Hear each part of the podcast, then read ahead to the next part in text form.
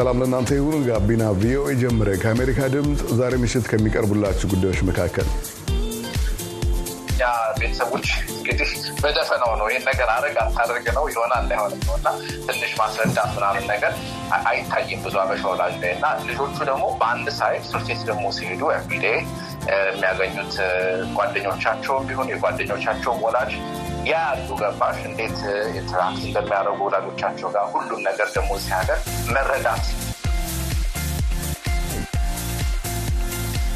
ከሀገራቸው የሚወጡ ኢትዮጵያውያን ቁጥር እየጨመረ መሆኑ ይገለጻል። በውጭ ተወልዶ የሚያድጉ ልጆች ቁጥርም በተመሳሳይ እየጨመረ ስለመሆኑ እየተነገረ ነው። ልጆችን በውጭ የሚያሳድጉ ወላጆች የሚገጥሟቸውን ተግዳሮቶች የተመለከተ መሰናዶ በምሽቱ ተካቷል። ሌሎች ጉዳዮችን የሚያዘውን መሰናዶ ሀብታሙ ስዩም እመራለሁ። ብርሃን ኃይሉ ደግሞ የምስልና ድምፅ ቅንብሩን ትከውንልናለች። አብራችሁን አምሹ። ወደ ቀዳሚ መሰናዶ እንሻገር።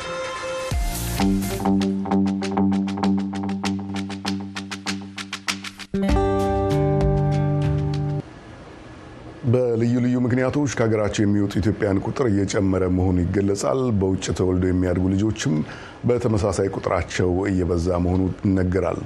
ወላጆችም የመጡበትን ኢትዮጵያዊ ባህል፣ እሴትና ሃይማኖታዊ አስተምህሮትን በሚያንጸባርቅ መንገድ ልጆቻቸውን ለማሳደግ ጥረት ማድረጋቸው አልቀረም። ሆኖም ባለሙያዎች እንደሚሉት ይህ ሁኔታ በአመዛኙ በወላጆችና በልጆች መካከል ክፍተትን በመፍጠር ልጆችን እስከ ራስ ማጥፋት የሚያደርስ ድባቴ ውስጥ ይከታቸዋል። ልጆችን በውጭ ሀገር የሚያሳድጉ ወላጆች የሚገጥሟቸው ተግዳሮቶች ዙሪያ ስመኝሽ የቆየ ባለሙያዎችንና ወላጆችን አነጋግራለች። በቀጣዩ ዘገባ ተካተዋል። የ19 ዓመቷ ማህሌት ደምሴ ተወልዳ ያደገችው ዩናይትድ ስቴትስ አትላንታ ግዛት ውስጥ ነው። ለወላጆቿ ብቸኛ ልጅ በመሆኗም ከኢትዮጵያዊ እናቷና አባቷ ጋር ቅርብ ግንኙነት እንዳላት እንዲሁም የኢትዮጵያን ቋንቋ ባህልና ሃይማኖት አውቃ እንድታድግ ይጥሩ እንደነበር ትናገራለች። ስለ ሁሉ ነገር ኦብነን በጣም እናወራለን። ብዙ ምንም የምንደባበቁ ነገሮች የሉም። ስለዚህ በጣም አሪፍ አስተዳደግ ነበር። በሁሉ ነገሩ በባህሉ በጣም እናከብራለን። ከቤተሰቦቻችን ጋር እንገናኛለን። ገና ብቲ፣ ፋሲካ ብቲ ሁሉን ነገር እናደርጋለን። አሁን ዩኒቨርሲቲ ስለገባ ነው ቤተክርስቲያን መሄድ ብዙ ያልቻልኩት ግን እሁድ እሁድ ሁሌም ቤተክርስቲያን እንሄዳለን አብረን። አሁን በመርሰር ዩኒቨርሲቲ የሕክምና ትምህርቷን የምትከታተለው ማህሌት በኢትዮጵያዊ ባህልና ወግ ቀርጸው ያሳደጓት ወላጆቿ እሷን ለአደጋ ያጋልጣል ብለው ከሚያስቧቸው ነገሮች እንድትርቅ ክልከላዎችና ገደቦች እንደነበሯቸውም ታስታውሳለች። ወይ ተይ ይበዛል፣ አታስቢው ነው የምባለው። ለምሳሌ ተይ የምትባያቸው ነገሮች ምንድን ናቸው? sleepover አይቻልም። አንዳንዴ ውይ ለምን እዚህ ለምን እነሱ እንደዚህ ያደርጉኛሉ? ምንድን ነው አሜሪካንን ምናምን ለምንድን ነው የኢትዮጵያ ሀሳባቸውን እዚህ እንደዛ የሚያስቀምጡት ብዬ አስባለሁ። ግን ከአስራ ስድስት አስራ አምስት አመት በኋላ ገባኝ ምክንያታቸው ለምን እንደሚከት በቃ እናቴን ሳወራት ትነግረኛለች። አይ ላንቺ ብዬ ነው ላንቺ ብዬ ነው ስትደጋገም ስትነግረኝ በቃ ገባኝ። ብዙ ከቤተሰቦችሽ ጋር ካልተግባባሽ እና ካላወራችሁ በቃ መቼም አይገባሽም። በዛ ጊዜ በቃ አልገባኝም ለምን እንደዚህ እንደሚያደርጉ ግን ሳድግ በቃ አንደርስታንድ አደረኳቸው። ምክንያቱን ለእኔ ብለው ስለሆነ በቃ ገባኝ። ከኢትዮጵያ ውጭ ተወልደው የሚያድጉ ሁሉም ልጆች ግን እንደ ማህሌት በለጋ እድሜያቸው ተረድተው የቤተሰቦቻቸውን የአስተዳደግ እሴትና የሚያሳድርባቸውን ተጽዕኖ አይቀበሉትም። ባለሙያዎች እንደሚሉት የዲያስፖራ ወላጆች ባላቸው ባህላዊ አመለካከትና ልጆች ከትምህርት ቤትና ከሚኖሩበት አካባቢ በመነሳት በሚያዳብሩት ፍላጎት መካከል ያለው ትልቅ ልዩነት ልጆችን እስከ ራስ ማጥፋት ለሚያደርስ ድባቴ ያጋለጣሉ። በዋሽንግተን ዲሲ፣ ሜሪላንድ እና ቨርጂኒያ የሚኖሩ አፍሪካዊ ወላጆችንና ልጆቻቸውን በዚህ ዙሪያ የሚያማክረው የስነ ማህበረሰብ ጥናት ባለሙያው ማቴዎስ ደሳለኝ እንደ አውሮፓውያን አቆጣጠር በ2016 ያቋቋመው ተቋምም በዋናነት በልጆችና በወላጆች መካከል የሚፈጠረውን ይህን ክፍተት ለመሙላት ይሰራል። ኢትዮጵያውያን ወላጆች ልጆቻቸውን በውጭ ሲያሳድጉ የራሳቸውን ባህላዊና ሃይማኖታዊ እሴቶች ብቻ በሚያንጸባርቅ መልኩ ለማሳደግ ሲጥሩ በልጆች ላይ የሚፈጠረውን ተጽዕኖ ማቴዎስ ያስረዳል። በጣም ብዙ አይነት ጫና አለ። ለምሳሌ እንግዲህ በጣም አሁን እኛ community ውስጥ depression አለ፣ ራስ ማጥፋት አለ። በቃ አስቸጋሪ እድሜ ነው። ቤተሰብነታቸውም የተለወጠ ነው። እድገት አለ። በጣም curious ናቸው። ነው የኛ ቤተሰቦች እንግዲህ በደፈናው ነው ይህን ነገር አረግ አታደርግ ነው ይሆናል አይሆንም ነው። እና ትንሽ ማስረዳት ምናምን ነገር አይታይም ብዙ አበሻ ወላጅ ላይ። እና ልጆቹ ደግሞ በአንድ side ትምህርት ቤት ደግሞ ሲሄዱ everyday የሚያገኙት ጓደኞቻቸውም ቢሆን የጓደኞቻቸውም ወላጅ ያ ያሉ ገባሽ እንዴት interact እንደሚያደርጉ ወላጆቻቸው ጋር ሁሉም ነገር ደግሞ እዚህ ሀገር መረዳት በቃ ትምህርት ቤቱም አመሰራረቱ curriculum ሁሉም ነገር ጥያቄ እንድጠይቅ የሚገፋፋሽ ባህል ነው። ልጆቹ አንዳንዴ ጥያቄ ሳይመለስላቸው ሲቀር ወይም እንደዚህ አይነት ነገር አይደረግም ወይ ይደረጋል ሲባል ያለምንም እንግዲህ ያለምንም explanation ብዙ ጊዜ ልጆቹ ያልተወደዱ ይመስላቸዋል ወይም በቃ የማይፈለጉ ይመስላቸዋል እና ብዙ depression አለ። በውጭ የሚወለዱ ልጆች የሚያድጉበት ስርዓት፣ እሴትና ሕግ የአፍሪካ ወላጆች ከለመዱት እንደሚለያይ የሚያሰምርበት ማቴዎስ ይህ በልጆቹ ላይ የሚፈጥረውን ተጽዕኖ አብዛኞቹ ኢትዮጵያውያን ወላጆች እንደማያስተውሉትም ያመለክታል። ምንም ማለት የሚታወቅ አይነት ችግር አይደለም ወይ መጥፎ መንፈስ ነው የሚባለው። በቃ ምንም ወላጆቻቸው አይረዱትም። ልጆቻቸው ደግሞ በዛ ልክ በቃ ራሳቸውን ነው የሚያሳድጉት ማለት ትችላለች። ሁሉም ነገር ተሸክመው ወላጆቻቸውንም ለማስደሰት እየጣሩ ከቤታቸው ደግሞ ውጭ ያለው ባህል ደግሞ በጣም ስለሚለይ በዛም ባህል በዛም expectation በቃ የሚችሉትን ሁሉ ማድረግ ይችላሉ እና አንዳንዴ በቃ ይበዛባቸዋል። ይበዛባቸው ደግሞ የማይሆን ውሳኔ ላይ ይደርሳሉ ማለት ነው። ሌላው የቋንቋ ልዩነት ነው። አንዳንድ ወላጆች በሚኖሩበት ሀገር የሚነገረውን እንግሊዘኛም ይሁን ሌላ ቋንቋ ሀሳባቸውን ሙሉ ለሙሉ መግለጽ በሚያስችላቸው መንገድ አይናገሩትም። ልጆች ደግሞ ወላጆቻቸው የመጡበትን ቋንቋ አይረዱትም። ይህ በወላጆችና ልጆች ግንኙነት ላይ ትልቅ ክፍተት እንደሚፈጥር ማቴዎስ ይገልጻል። ልጆቹ አማርኛም በደንብ አይችሉም ወይ ትግርኛም በደንብ አይችሉም። እንግሊዝኛ ነው የሚችሉት፣ ወላጆቻቸው ደግሞ አይችሉም እንግሊዝኛ በደንብ ብዙ ጊዜ ትንሿ ችግር ጎልጎልታ ወይ ትናንሽ ነገር ተጨማምሮበት በጣም ትልቅ ችግር ይሆናል ለእነዚህ ልጆች እና ብዙ ጊዜ አጋጥሞናል። ባጭሩ ሁለት ሶስት ስራ ደግሞ ሲሰሩ ከልጆቻቸው ይርቃሉ። ሲያውቁት over time ልጆቹ በጣም ብዙ ጊዜ ይኖራቸዋል ለራሳቸው ወላጆቹም ወላጆቻቸውም ልጆቻቸውም እንደሚያደርጉ አያውቁም ማለት ነው። ያኔ በጣም አደጋ የሚፈጠረው እንደዚህ አይነት ሁኔታ ላይ ነው። አዎ እንግዲህ ኢትዮጵያ ብር ለመላክም ኢትዮጵያ የሚያስተዳድረው ቤተሰብ ሊኖርም ይችላል። በጣም ከባድ ነው። አንድ መልስ ያለው ነገር አይደለም። መሀሌትን ታዲያ ወላጆች አይረዱኝም የሚል ስሜት የሚበረታበትን ይህን እድሜ እንዴት አለፍሽው ብዬ ጠይቄያታለሁ። ልጆችም ወላጆችም መግባባት አለባቸው፣ መስማትም አለባቸው። ሁልጊዜም እኔ ትክክል ነኝ ወላጆች ስለሆንኩ እኔ ትክክል ነኝ ወይስ እኔ ልጅ ነኝ እኔ ትክክል ነኝ ማለት አይቻልም። መግባባት አለባቸው። ተሳስቼ ይሄን ነገር ካልኩ ወይስ እንደዛ አይባልም እንደዛ አይባልም ከተባልኩ በቃ እደብቃለሁ ስሜቶችን። ግን ዝም ብዬ ፍሪሊ ማውራት ስለምችል ቤቴ ውስጥ በቃ እናወራለን። ይሄ ትክክል ነው፣ አየን እንደዚህ ይመስለኛል ስንባባል እንግባባለን ሁለታችንም። እንደ ልጅ የሚያስደስት እንደ ልጅ የሚያስለቅስ ነገር የለም የሚለው ማቴዎስም በዋናነት የሚመክረው ወላጆች ለልጆቻቸው ጊዜ እንዲሰጡና በቁጣ ትዕዛዝ ማስተላለፍ ሳይሆን የመነጋገር ባህል እንዲያዳብሩ ነው። ለልጆቻቸው ጊዜ እንዲሰጡ የልጆቻቸውን አስተዳደግ ልጆቻቸው ምን እንደሚያናደዳቸው፣ ምን እንደሚያስጋቸው፣ ምን እንደሚያስደስታቸው ለማወቅ ያህል እንኳን ልጆች ጋር ጊዜ ማሳለፍ ጊዜ መስጠት አለብሽ። እንደዚ አይነት ነገር ከሌለ መደበቅ ነገር ታይባቸዋለች ልጆቻቸው ላይ አለመነጋገር፣ ኮሚኒኬሽንን በቃ እየሞተ እየሞተ እየሞተ ይመጣል እና ያኔ ችግር ነው። በቃ ልጆቻቸው ራሳችን እንችላለን አታስፈልጉም የሚሉበት ጊዜ ይመጣል። ማቴዎስ እንደሚለው ልጆች የሚያዳምጣቸውንና የሚረዳቸውን ይፈልጋሉ። በዚህም ምክንያት በርካታ ወላጆች ልጆቻቸውን እንዲያናግርላቸውና እንዲመክርላቸው ወደ እሱ ተቋም እንደሚመጡ ይገልጻል። ላለፉት ስምንት ዓመታትም በቀጥታና በተዘዋዋሪ በአሜሪካ ለሚኖሩ ከሶስት ሺህ በላይ ወጣቶች የማማከር አገልግሎት ሰጥቷል። ቤተሰቦቿ ባህሏንና ሃይማኖቷን አሳውቀው ስላሳደጓት ኩራት እንደሚሰማት የምትገልጸው መሀሌትም ልጆቼን በተመሳሳይ መንገድ ነው የማሳድገው ትላለች።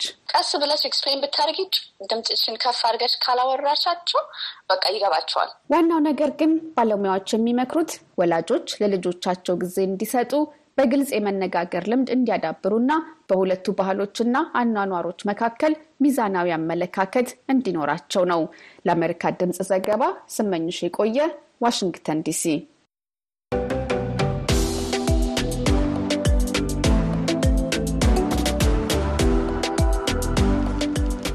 ስመኝሽን አመሰግናለሁ። ጋቢና ቪኦኤ ከአሜሪካ ድምፅ ይቀጥላል።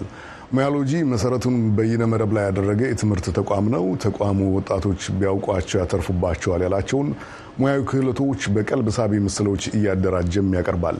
በተጨማሪም በተለያዩ ዘርፎች መምህራንን እየጋበዘ ከቀለም ትምህርት የተሻገረ ተጨባጭ ክህሎትን ለማጋራት እየጣረ ይገኛል። የመረጃ ቴክኖሎጂ ባለሙያ ከሆነው የተቋሙ ኃላፊ ምስክር አዳነ ጋር አጭር ቆይታ አድርገናል። ከልጅነት ጀምሮ software engineer የመሆን ትልቅ ህልም ነበረኝ። ምስክር አዳነ እባላለሁ። የሙያሎጂ digital service ስራ አስኪያጅ ነኝ።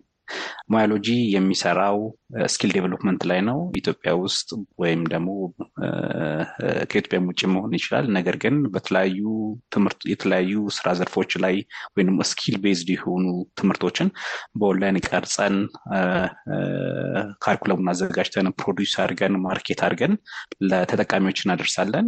ሙያሎጂ አብዛኛውን ኮርሶቻችን የምንሰጣቸው ኦንላይን ነው ሁሉ ማለት ይቻላል። አንዳንዴም ወይም ደግሞ pre-record የሆነ ቪዲዮዎች አለ ራሳቸውና quality ያቸውን ይጠብቋሉ።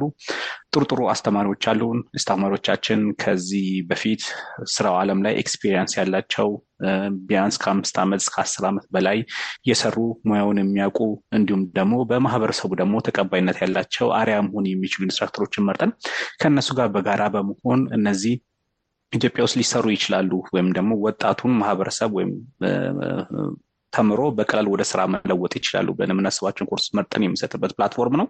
ሙያሎጂ dot com ይሰኛል። በጣም አመሰግናለሁ ምስክር። ይሄ ሙያሎጂ የተሰኘውን የተለያዩ ትምህርቶች በልዩ ሁኔታ ተደራጅተው የሚቀርቡበትን አውታር ለመመስረት ምክንያት የሆናችሁ ጉዳይ ምንድን ነው የሚለውን እስቲ በመጀመሪያ አስረዳን። እንግዲህ ይህንን ስንጀምር አሁን almost አንድ ዓመት አልፎናል። ከመጀመራችን በፊት እኛ እንደ background ኣችን የ software development company አለን እና እዛ software development company ላይ የተለያዩ ሰዎች ይመጣሉ ከዩኒቨርሲቲ እንደተመረቁ ግን reality world ላይ ግን ሲገቡ ግን የሚሰሩ ስራና የተማሩ ስራ አይገናኝም። ስለዚህ እኛ በራሳችን small የሆነች training ነገሮችን እንሰጣቸው ነበር። ወይም ደግሞ ከ almost job placement ከመግባታቸው በፊት small የሆነ ስለ job orientation፣ onboarding እንደዚህ እንሰጣቸው ነበር። በኋላ ላይ ግን ይህንን ስናየው ለካ ይሄ ነገር ያለው ሶፍትዌር ላይ ወይም ቴክኖሎጂ ላይ ብቻ አይደለም። almost ሁሉም field ላይ አንድ ሰው ተመርቆ ከወጣ በኋላ ወደ ስራ ዓለሙ ሲገባ ይሄ ነገሮች እውቀት ያስፈልግ ወይም ደግሞ real skill ኦች ያስፈልገዋል ማለት ነው። ስለዚህ ስናየው ዩኒቨርሲቲ ከምንማረው የበለጠ ደግሞ reality world ላይ ደግሞ የሚያስተምረን ወይም ደግሞ በስራ ዓለም የምናገኛቸው experience ኦች ትልቅ ናቸው ብለን አሰብን። so why not ይህንን ነገር ከሶፍትዌሩ ወጣ አድርገን ብናስብ ብለን ከ partner ኦቻችን ጋር አወራን። የዚህን ሰዓት ላይ ኢትዮጵያ ውስጥ ደግሞ የሚገኙ ብዙ ትምህርቶች አሉ። ወይም ደግሞ really አንድ ሰው በቀላሉ የትም ቦታ መሄድ ሳይጠበቅበት በቀላሉ ከፍሎ መማር የሚችላቸው ኮርሶች እነማን ናቸው ብለን አሰብን። ስናስባቸው almost ወደ ከሁለት መቶ ሀምሳ በላይ የትምህርት ዘርፎችን በኦንላይን ሰዎች የትም ቦታ ሳይሄዱ ቤታቸው ቁጭ ብለው በሚገባቸው ቋንቋ በአማርኛ ወይም any ቋንቋ adapt አድርጎ ሊሆን ይችላል መማር ይችላሉ ብለን አሰብን። ስለዚህ ለምንድን ይህን ማንጀምረው አልን? system ኡ ላይ background ኣችን ነበር። እሱን ሰራን፣ ከ instructor ኦቻችን ጋር አወራን፣ መረጥን፣ ከእነሱ ጋር production ሰራን፣ then ለቀቅን ማለት ነው። የዚህን ሰዓት ላይ ማለት ብዙ ሰው ይህን ነገሮች በቀላሉ መጠቀም እንደሚችል ማየት ችለናል ማለት ነው። ሙያሎጂ በአሁኑ ሰዓት በየትኞቹ የትምህርት ዘርፎች ነው ስልጠናዎችን እየሰጠ የሚገኘው? ስልጠናውን የሚሰጡ ሰዎችን መምህራኖችን የምትመርጡበት መስፈርት አላችሁ ወይ? ሙያሎጂ የሚሰጣቸው የትምህርት ዘርፎች non academic የሆኑ ማለትም ከቀለም ትምህርት የተለዩ የሙያ ወይም እንደ ስሙ ሙያ ማለት ሙያሎጂ ማለት ስሙ ሙያ ወይም skill የምንለው ሲሆን logy ወይም study እንደማለት እንደማጥናት ነው። ስለዚህ ከቀለም ትምህርቶች ውጭ በቀላሉ ሰዎች መማር የሚችሉት አንዳንዴ አስበነው ከሆነ ብዙዎቻችን ስራ ላይ ዓለም ላይ የምንሰራው ነገር ከተማርንበት የተለየ ነው። የተለየ በ field ነው። even ያጠናነው ሌላ ነው፣ የምንሰራበት ሌላ ነው። even የተማርንበት field ላይ እንኳን የምንሰራ experience የምናደርጉ ግን ሌላ ነው ማለት ነው። ልክ በዚህ ምክንያት ትምህርቶቻችን የምንሰጠው real world ላይ impact የሚያመጡ ወይም ደግሞ በቀላሉ በአምስት በስድስት በአስር ሰዓት ውስጥ ባለው ጊዜ ውስጥ ተምረው ራሳቸው practice አድርገው መቀየር የሚችሉበትን ኮርሶች ላይ ነው የምንሰጠው ማለት ነው። ከመምህራኖቹ አንጻር ደግሞ መምህራኖቹ ሙያሎጂ dot com ላይም ገብተው ማየት ይቻላል። አብዛኞቹ መምህራኖች minimum ከአምስት ከአስር ዓመት experience ያላቸው በማህበረሰቡ ላይ impact ማምጣት የሚችሉ real world ላይ ደግሞ experience ኣቸውን check አድርገን ያመጣናቸው ማለት ነው። እነሱም ደግሞ ፈቃደኛ ሆነው ለ next generation specially የኛ ተጠቃሚዎች ወይ ደግሞ የኛ ተማሪዎች በአማርኛ ቋንቋ መማር የሚፈልጉ ወጣቶች የሆኑ ታዳጊዎች የሆኑ ራሳቸውና ህይወታቸውን መቀየር የሚፈልጉ ናቸው አብዛኛው ሰዎች። እነዚህ ሰዎች ደግሞ የሚፈልጉት ነገር ደግሞ ምንድነው? inspire መደረግ ይፈልጋሉ። የመጀመሪያው ነገር አንዳንዴ ትምህርት ቤት ወይም ዩኒቨርሲቲ ውስጥ ሆነን ስንማር ብዙ ጊዜ ትምህርቱ ላይ ትኩረት የማንሰጠው ተመርቄ ምን ሆናለሁ፣ ተመርቄ ምን አድርጋለሁ፣ ማንን እመስላለሁ የሚባል ነገር vision አይሰጠንም ማለት ነው። እነዚህ ሰዎች ግን real world ላይ ስራ ሰርተው ተለውጠው ተቀየሩ ያሉ ሰዎች ናቸው። ስለዚህ ከነሱ inspire ማድረግ ይችላለሁ። እንዲሁም ደግሞ ያለፉበትን ደግሞ short journey ዎችን በቀላሉ በዚች ሀሳብ በዚች ኮርስ ላይ ማግኘት እንችላለን ማለት እና የመረጥናባቸው በቃ ለማህበረሰቡ inspire ን ማድረግ የሚችሉ ታማኝ የሆኑ እውቀት ያላቸው እና ለ next generation ደግሞ መለወጥ የሚፈልጉ አብዛኛው ሰዎች እውነት ለመናገር ከፋይናንሱ ወይም ደግሞ ካለው platform ላይ ከሚገኘው ነገር በላይ ትልቅ ነገር የሚፈልጉት ነገር ምንድን ነው? ወጣቶች የነሱን ከነሱ experience ተምረው ተለውጠው ማየት ነው እና እሱ ላይ ትኩረት የሚያደርጉ instructor ኦችን የመረጥነው ማለት ነው። ይህንን የትምህርት አውታር የጀመራችሁት እንደ ሌሎች ሀገራት እጅግ የሰፋ የኢንተርኔት ትስስር በሌለባት ሀገር ነው።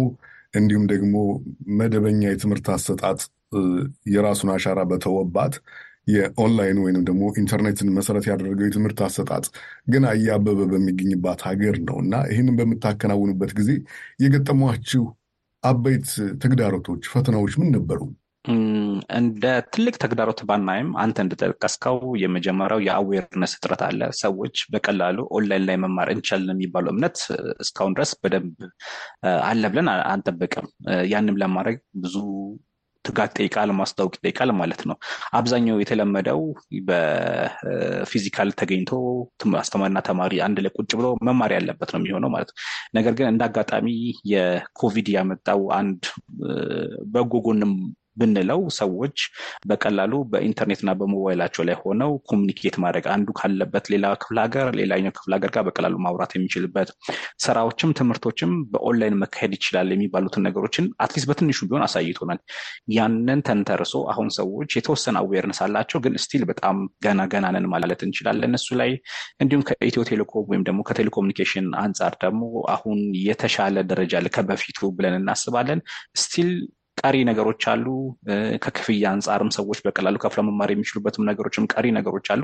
ነገር ግን አሁን እየተሻሻለ ነው እየመጣን ያለው። እኛም ደግሞ ይህን ትኩረት በማድረግ understand በማድረግ ያሉን ቪዲዮዎች low ወይም ደግሞ slow በሆነ connection ውስጥ መስራት እንዲችሉ ከክፍያ አንጻርም ደግሞ assisted ወይም ደግሞ በእርዳታ የተደገፈ የክፍያ መንገዶችን በማመቻቸት ከኦንላይን ወይም automated ወይም ከሆነው በተጨማሪ ሰዎች ጋር ቀረብ ብለን ማቅረብ ቋንቋ limitation እንዳይኖር ደግሞ ያም ደግሞ ሁሌም ቴክኖሎጂ ስንጠቀም የቋንቋ ፍራቻ አለብን። ያንን ነገር መጠቀም አልችልም፣ ያንን ነገር understand ወይም ደግሞ መረዳት አልችልም የሚባሉ ነገሮች ነበሩ።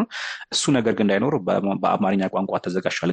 ቀስ እያለን ደግሞ ወደተለያዩ ደግሞ ወደ ሰዎች ሊጠቀሟቸው የሚችልባቸው ቋንቋዎች ደግሞ እንመጣለን። ደግሞ የተወሰኑ ቪዲዮዎችን እኔም ተመልክቻለሁ። እዚህ እኔ በምኖርበት ዩናይትድ ስቴትስ ውስጥ ታዋቂ በዚህ መሰል ሁኔታ ትምህርት የሚሰጡ ተቋማት አሉ። በመላ ዓለም ከሚገኙ ትምህርት ወዳጆች ጋር የተገናኙ የአስተማሪዎቹ አቀራረብም ሆነ በአጠቃላይ የቪዲዮ ቅንብሩም ደግሞ እጅግ ውብ ሆኖ አግኝቸዋለሁ። በአሁኑ ጥቂት ጥረታችሁ እዚህ ቦታ ላይ ደርሳችኋል። የወደፊት እቅዳችሁ ምንድን ነው? ምንድን ነው የዚህ የሙያሎጂ ትልቁ ህልም? እንደምናውቀው ከሆነ አሁን ያለው የትምህርት ስርዓታችን ትንሽ ደከም እያለ ነው። በአንድም ሆነ በተለያየ ነገር ትክክለኛ የሚሰጥበት traditional ወይ በሆነ መንገድ ነው ያለው real world ላይ ደግሞ ስንወጣ በጣም ብዙ የተቀየሩ ነገሮች አሉ። ለምሳሌ ዩኒቨርሲቲ ወይም ደግሞ ኮሌጆች ውስጥ ሆነን ስንማር የምንማራቸው ትምህርቶች በጣም old ናቸው፣ ወይም ደግሞ ለአሁኑ ወቅት ለአሁኑ ስራ ለመያዝ ወይም ደግሞ ለመስራት ብቁ አይደሉም ብለን እናምናለን። ወይም ደግሞ ድጋፍ ያስፈልጋቸዋል ተጨማሪ ማለት ነው። ስለዚህ ሙያሎጂ ደግሞ ምንድን የሚያስበው እነዚህ ከትምህርታቸው በተጨማሪ ነን አካዳሚክ በሆነ መንገድ ለስራ መደገፍ የሚችል ነገር ነው የሚሆነው ማለት ነው። ወጣቶች አሉ። በየአመቱ የምንሰማው ስምንት መቶ ዘጠኝ መቶ ሺህ ተማሪ ከአስራ ሁለተኛ ክፍል ይጨርሳል። ዩኒቨርሲቲ መግባት የማይችል ብዙ ልጆች አሉ። ነገር ግን ቋንቋና መረዳቱና ደግሞ ኮምፒውተር ደግሞ access ደግሞ ካለው በቀላል በሞባይል የሆነው የተለያየ skill ኦችን ማግኘት ይችላል። በየአመቱ የሚመረቁ ወይም ወደ አስራ ሁለተኛ ክፍል የሚገቡ አሉ። ከዩኒቨርሲቲ ደግሞ የሚወጡ ሰዎች አሉ። እነሱን ሰዎች ተደራሽ ማድረግ ብንችል እንዲሁም ደግሞ ይህን ደግሞ ቴክኖሎጂ እንደመሆኑ መጠን አንተ ልክ ከአሜሪካ ሆነ መመልከት እንደምትችል ደግሞ እኛም ደግሞ ከኢትዮጵያ ሆነን ደግሞ የተለያዩ skill ኦችን ወይም ደግሞ ትምህርቶችን ከኢትዮጵያ ውጭ ደግሞ መስጠት እንችላለን። ለምሳሌ አሁን አንድን ነገር ለምሳሌ ከአንድ ከምናስተምራቸው መካከሎች ውስጥ ስለ graphics design ሊሆን ይችላል። አንድ graphics design ወይም ደግሞ videography ሊሆን ይችላል። ይሄ ኢትዮጵያ ውስጥም ሆነ ኬንያም ሆነ አውሮፓም ሆነ አሜሪካም ሆነ edit የማድረግ ችሎታ ተመሳሳይ ነው የሚሆነው። ስለዚህ ለምንድን ነው skill ያላቸው ሰዎች በቀላሉ የእኛን platform ተጠቅመው ማስተማር የማይችሉት? የትም ቦታ ልንሆን እንችላለን። አንደኛው ትኩረት ሰተን ደግሞ የምናደርገው ብዙ ጊዜ ላይ እንደምታየው አንተን ባለበት ቦታ እንደምታየው ብዙ ነገር በእንግሊዝኛ ቋንቋ ብቻ ነው ያለው። ነገር ግን አፍሪካ ላይ ብንል የተለያየ ቋንቋ ተናጋሪዎች አሉ። ሁላችንም እንግሊዝኛ understand ብናደርግም የመጀመሪያ ቋንቋችንን ደግሞ የመምረጥ chance አለ ማለት በመጀመር በመለመድ ቋንቋ የሚያስተምረን ሰው ብናገኝ፣ ጎናችን ደግሞ አካባቢችን ያለው ሰው ሲያስተምረን ስናገኝ ግን የተሻለ ነገር understand እናደርጋለን። ለመጠየቅም እንችላለን ማለት ነው። ስለዚህኛ ፕላናችን ወይም ደግሞ ወደ next ደግሞ የምናስብ ምንድነው ይህንን ነገሮች በመላው አፍሪካ አውሮፓ የትም ቦታ ላይ ተደራሽ አድርገን ማንም ሰው በሚፈልገው ቋንቋ መማር የሚችልበትን platform መገንባት ነው ማለት ነው። እጅግ በጣም አመሰግናለሁ። ምስክር አዳነ ሙያሎጂ የተሰኘውን ኢትዮጵያውያን በሙያ እንዲሁም በክህሎት እንዲዳብሩ ለማገዝ የተቋቋመው አውታር ዋና ስራ አስኪያጅ ነህ። ስለ አገልግሎቱ እንዲሁም ስለ ህልማችሁ አጭር መግለጫ ስለሰጠህን በእጅጉ አመሰግናለሁ። መልካም እድል ሁሉ ይግጠማችሁ። እኔም አመሰግናለሁ በጣም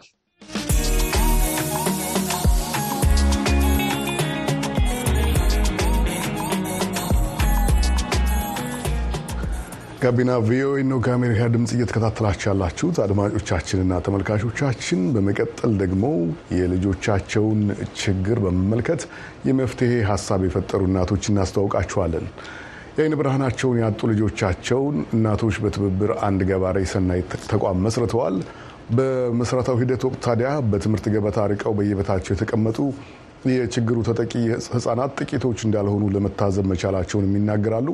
ጅምራቸውን አስፋፍተው ለበርካታ ህጻናት የእውቀት ጮራን መፈንጠቅ የሚፈልጉትን እናቶች ጥረቶቻቸውን የሚደግፉ አካላትን እንደሚሾም ተናግረዋል። ኤደን ገረመው ቀጣዩን ዘገባ በጉዳዩ ላይ አሰናድታለች።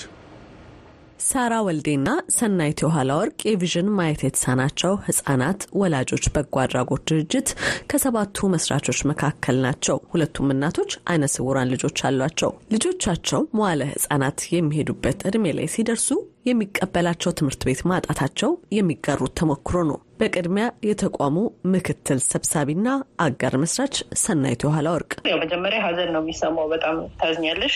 ከዛ ቀጣይ ደግሞ future ኡን ነው የምታስቢው እና future ላይ ምንድን ነው መሆን ያለበት ብለሽ ስታስቢ ኢትዮጵያ ውስጥ ስታስቢው ብዙም ነገር የተመቻቸ የለም። እንኳን አይደለም አካል ጎሎብሽ በሙሉ ምንድን ብዙ የተመቻቸ ነገር የለም። በጣም challenge ያስፈልጋል ራስሽን ለማውጣት ማለት ነው እና ያሰብኩት ምንድን ነው ይሄ ልጅ ምንድን ነው የምናደርገው እንዴት ነው የሚሆነው?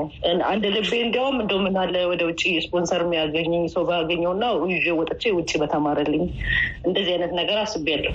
ከዛ በኋላ ግን እነዚህ እናቶች ሳገኝ ግን ምንድን ነው የተሰማኝ? በቃ አሀ ለካ እንደእኔ አይነት ሰዎች አሉ እንደዚህ አልኩኝ። እዛ ትምህርት ቤት እንዴት ነው ምናምን እነሱን ሳገኛቸው ስጠይቃቸው no እኛ እኮ ሄደን ነበር እንደዚህ እንደዚህ የሚፈልጉት እነሱ በስምንት ዓመት በላይ ሲሆኑ ነው የሚቀበሏቸው እና ከዛ በፊት አይቀበሏቸውም። እዛ ተመልሼ ሳስበው አሁን ልጅ ማየት ውጭ ሁሉም ነገር ያደርጋል። እንደ ልጅ ማለት ነው። እንደ ልጅ ብዙ ነገር ያደርጋል። መጫወት፣ ድምፅ የሰማበት ቦታ ይሄዳል፣ ድምፅ ይነካካል።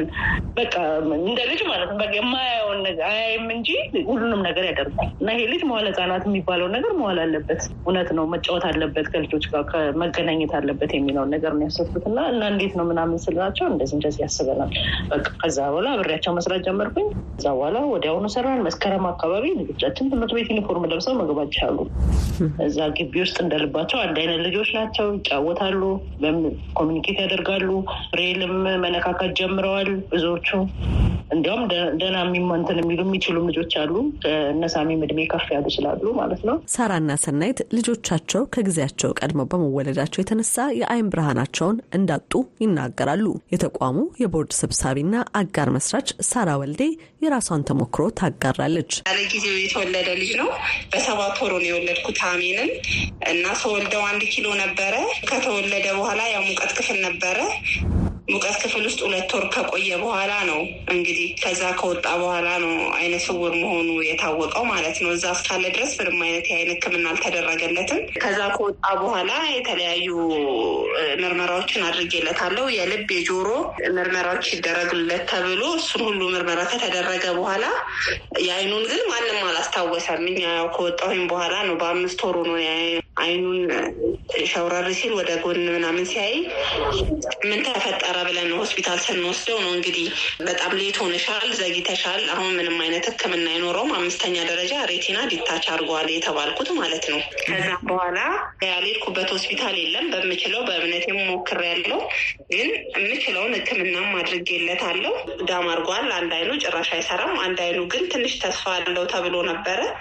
ከአምስተኛ ደረጃ ወደ አራተኛ ደረጃ ሬቲናው ተለጥፎለት ትንሽ አሁን ብርሃን ነገር ይከተላል ማለት ነው። ቀድሞ በግራፊክስ ሙያ ላይ የነበረችው የተቋሙ የቦርድ ምክትል የቦርድ ሰብሳቢ ሳራ በሀገር ደረጃ የመጀመሪያውን የአይነ ስውራን መዋለ ህጻናት ለመክፈት የቆረጥበትን ሂደት ታስረዳለች። እኛ አይነ ስውር ሲሆኑብን ልጆቻችን ትምህርት ቤት አተናል ፈልገን በሀገር ደረጃ ለእነዚህ ህጻናት ትምህርት ቤት የለም።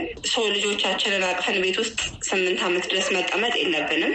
ስለዚህ ከተለያዩ እናቶች ጋራ በተለያየ social media እና በተለያየ ቦታ ተገናኝተን ነው ይህንን ድርጅት እንመስረት የተባባል ነው። ምክንያቱም ልጆቻችን የሚውሉበት ቦታ ስለሚያስፈልግ እርዳታ ድርጅት አድርገን ነው vision ማየት የተሳናቸው ወላጆች በጎ አድራጎት ድርጅት ነው የሚለው ድርጅቱ ትምህርት ነው የሚሰጠው።